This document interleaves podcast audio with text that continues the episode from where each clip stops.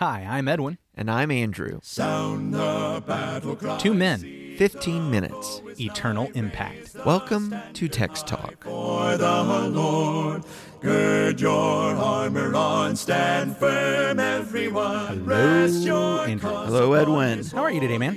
And I'm doing good. I am enjoying sipping some coffee out of my new coffee mug. That is such a cool mug. However, I'm, I'm worried that your coffee has gotten cold because all the text that was on there has gone missing. It has that is one neat thing. Not only does it have the Millennium Falcon on it, but when there's hot, hot coffee in it, it makes words appear. that is truly cool. I'm So impressed. I'm jealous. I'm a little cold. jealous. Yeah, yeah. Maybe maybe what we should do is just talk about the psalm so that I can not not get involved. Well, yeah. in I'll tell you what. How about I read Psalm 48 from the New King James, and you can warm up my coffee. Okay, let's do it. That'd be Go. a win-win. There you go. All right, the New King James, Psalm 48, a song, a psalm of the sons of Korah. Great is the Lord, and greatly to be praised in the city of our God, in his holy mountain. Beautiful in elevation, the joy of the whole earth is Mount Zion on the sides of the north, the city of the great king. God is in her palaces, and he is known as her refuge. For behold, the kings assembled. They passed by together. They saw it, and so they marveled. They were troubled. They hastened away. Fear took hold of them there, and pain, as of a woman in birth pains, as when you break the ships of Tarshish with an east wind. As we have heard, so we have seen. In the city of the Lord of hosts, in the city of our God, God will establish it forever. We have thought, O God, on your loving kindness in the midst of your temple. According to your name, O God, so is your praise to the ends of the earth. Your right hand is full of righteousness. Let Mount Zion rejoice. Let the daughters of Judah be glad because of your judgments. Walk about Zion and go all around her. Count her towers. Mark well her bulwarks. Consider her palaces, that you may tell it to the generation following. For this is God, our God forever and ever. He will be our guide, even to death. City of God Mm-hmm. is what we find here. This praise of God because He dwells here. Um, okay, I got a question for you. Have you ever have you ever traveled anywhere? Sure. So today I want to talk about what kind of traveler you are, mm-hmm. or what kind of traveler I am, because in this psalm, I think we find the tale of two travelers. That is well said. I appreciate that. And I think you're right. What we do have in the psalm is the contemplation and the experience of two groups of people headed for Jerusalem.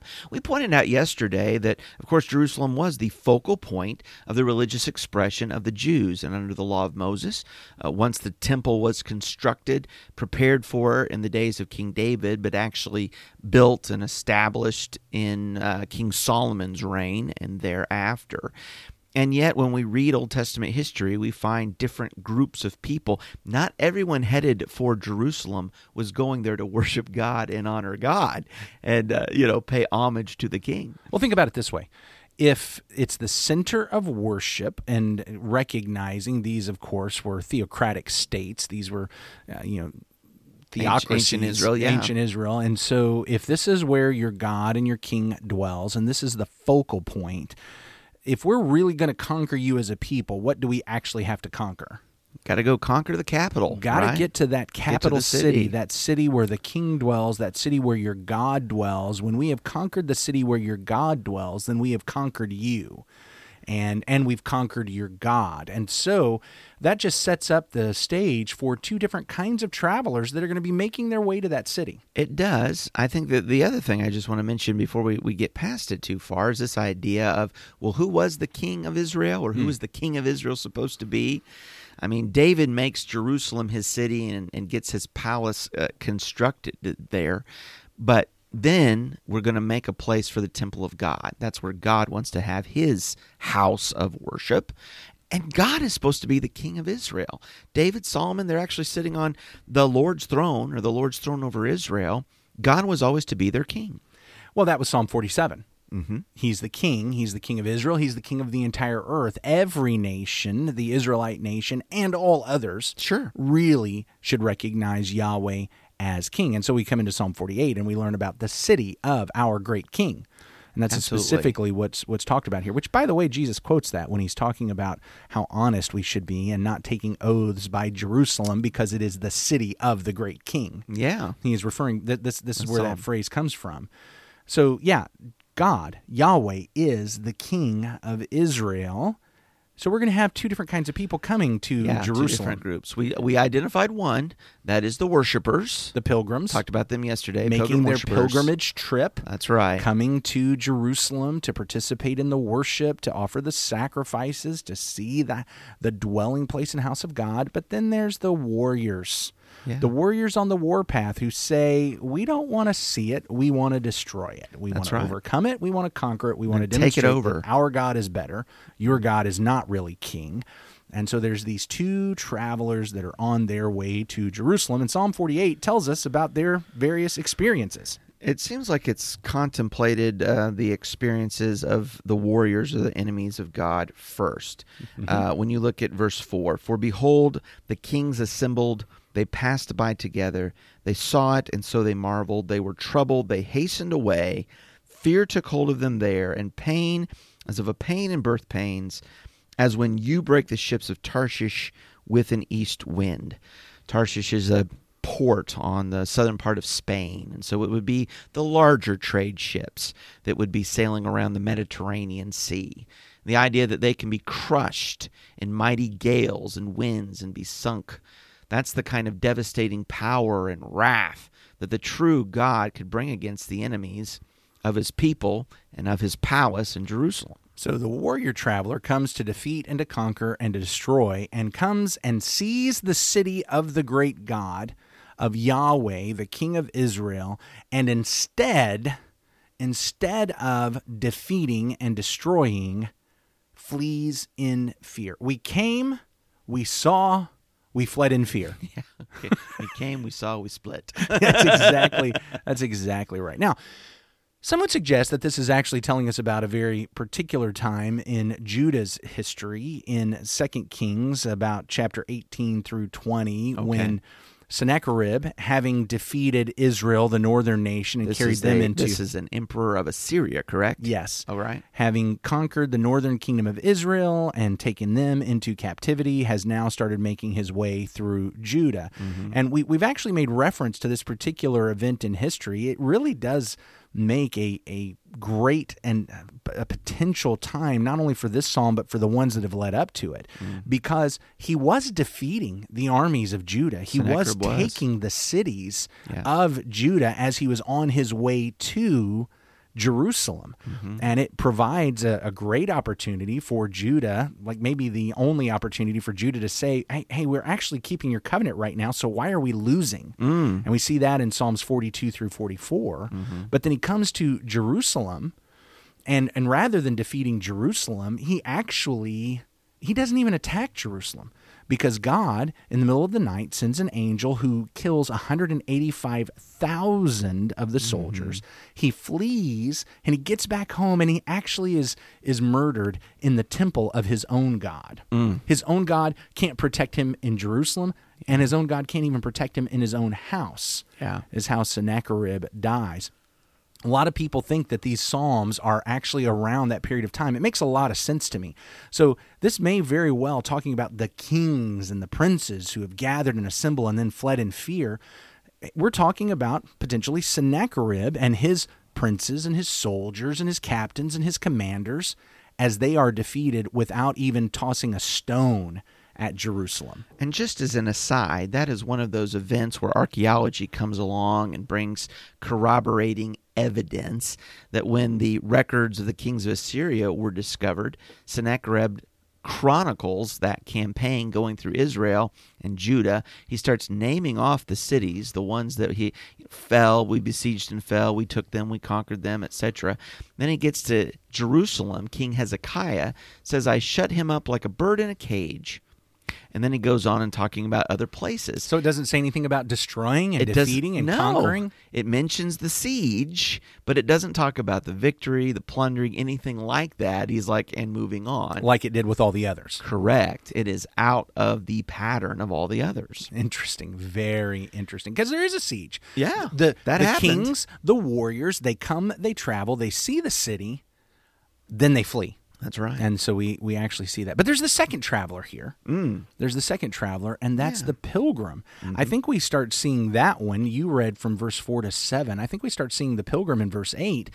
As we have heard, so have we seen. In the city of the Lord of hosts, in the city of our God, which God will establish forever, we have thought on your steadfast love, O God, in the midst of your temple. As your name, O God, so your praise reaches to the ends of the earth. Your right hand is filled with righteousness. Let Mount Zion be glad. Let the daughters of Judah rejoice because of your judgments. The warrior comes and sees fear and panics mm-hmm. and flees. Mm-hmm. The pilgrim comes and finds comfort and gladness and joy and protection and strength and righteousness. God is the rock, God is the refuge. This is the place where I can come. It's not a place of fear. Mm-hmm. It's not a place of fear. And in a sense, we find the world divided into two camps. I mean, I, I see that. I see how this psalm speaks to two dispositions, which you might choose either one, but your disposition and your position towards God and when you go to meet God. That there is the disposition of hostility, where one is an enemy to the holy and righteous God because we persist in our sins, because uh, in our pride we believe we know better and want to make moral judgments against God and against His way, or we are wiser than God and too wise to heed His scriptures. I, there's just a lot of different attitudes of, of animosity and really being on the warpath against God and the things of God. And yet to come and to meet God face to face, to um, deal with him, the scripture says is a fearful thing. A fearful thing. If I come to God hostile, if I come to God as an enemy, mm-hmm. fear is what's going to happen. Yeah. But when I come to God as a friend, as a pilgrim, Humbly. with allegiance mm. and submission, I find peace. I find mm-hmm. protection. I find comfort. My fears are assuaged. I, I think about the steadfast, loyal love of this Yeah. God who dwells in this place. You know, Edwin, in a very ultimate way, each of us will have our moment to meet God. The scripture talks about it as appointed for man to die once, and after this, the judgment. And how shall we go to God and see him? Mm. Will we be on this war path? Will we be hostile and enemies, and now we must beat God? Or will we be people coming home at that moment to be received by a father? And the difference is the gospel of Jesus Christ, and the and the choice is, is our attitude now and our willingness to respond to Christ and salvation now, to choose to be his people coming home, as opposed to be those those enemies and the unjust who, who must meet judgment. I don't want to trample on that. That's that's that's almost like the perfect place to end, but I do want to add one thing here on that. Because I think that what's happening in our psalm this week is is a response and an answer to something that came up in an earlier psalm. Hmm. And and I think it adds to what you just said. So I want to very quickly bring this up. In Psalm 44, it began with, O God, we have heard with our ears and our fathers have told us. And then it spent several verses talking about God's deliverance and God's protection. But that psalm was the one where we were, when we read it, we kind of wanted to leave the room before we kept talking because, because it's an accusation against God for Right. not keeping his covenant. We have heard, but we haven't seen. Mm-hmm. And the danger in that moment is giving up mm. what we find in our psalm this week is where God has kept his promise. We have heard and we have seen that it is exactly as you said. Yeah. And so I want to I want to I want to bring that together with what you just brought up a moment ago. We're going to face God and it's going to be in one of these two places. The problem is between now and that moment when we face God, our enemy is bringing everything he can against us. And he wants us to believe that our God is not faithful. And he wants us to believe that our God is not strong. And he wants us to believe that everything we've heard about God is not true. What Psalm 48 gets to is it is true. Hang on. I promise you, what you have heard about God, you will see is exactly true. And, and you want to hang on to that because there is coming the moment when you will see him. Mm-hmm. And that's what you want to be prepared for. Mm-hmm. So, listen, we've gone a little bit long. Why don't you go ahead and wrap us up with prayer? Our great God and Father, thank you, Lord, for today. Thank you, Father, for this Psalm 48 and the contemplation of making a journey to meet you. And just like the two travelers we read about today, some are on a path, Father, of hostility and rage, the way of this world, to meet you as judge. Others, Father, are on the path of, of your goodness and grace to meet you as the rock and the refuge and the deliverer from death, the deliverer from hell, the deliverer and savior of us. And we pray, God, that this day we might know your truth and walk in your path to meet you as Father and King. In Jesus' name, amen. Amen. Thanks for talking about the text with us today. I'm Edwin Crozier, and I'd like to invite you to join the Christians who meet on Livingston Avenue in Lutz, Florida this Sunday for our Bible classes and worship. You can find out more at ChristiansMeetHere.org. Check out our daily written devotional that goes along with today's episode. You can find a link for it in our show notes. Michael Eldridge sang all four parts of our theme song. You can get more from him at acapeldridge.com. Please remember to subscribe, rate, and review Text Talk in your favorite podcast app so others can find it and learn about it more easily. Have a fantastic day. Steady, pass the word along. Onward, forward, shout aloud, Hosanna! Christ is captain of the mighty throne.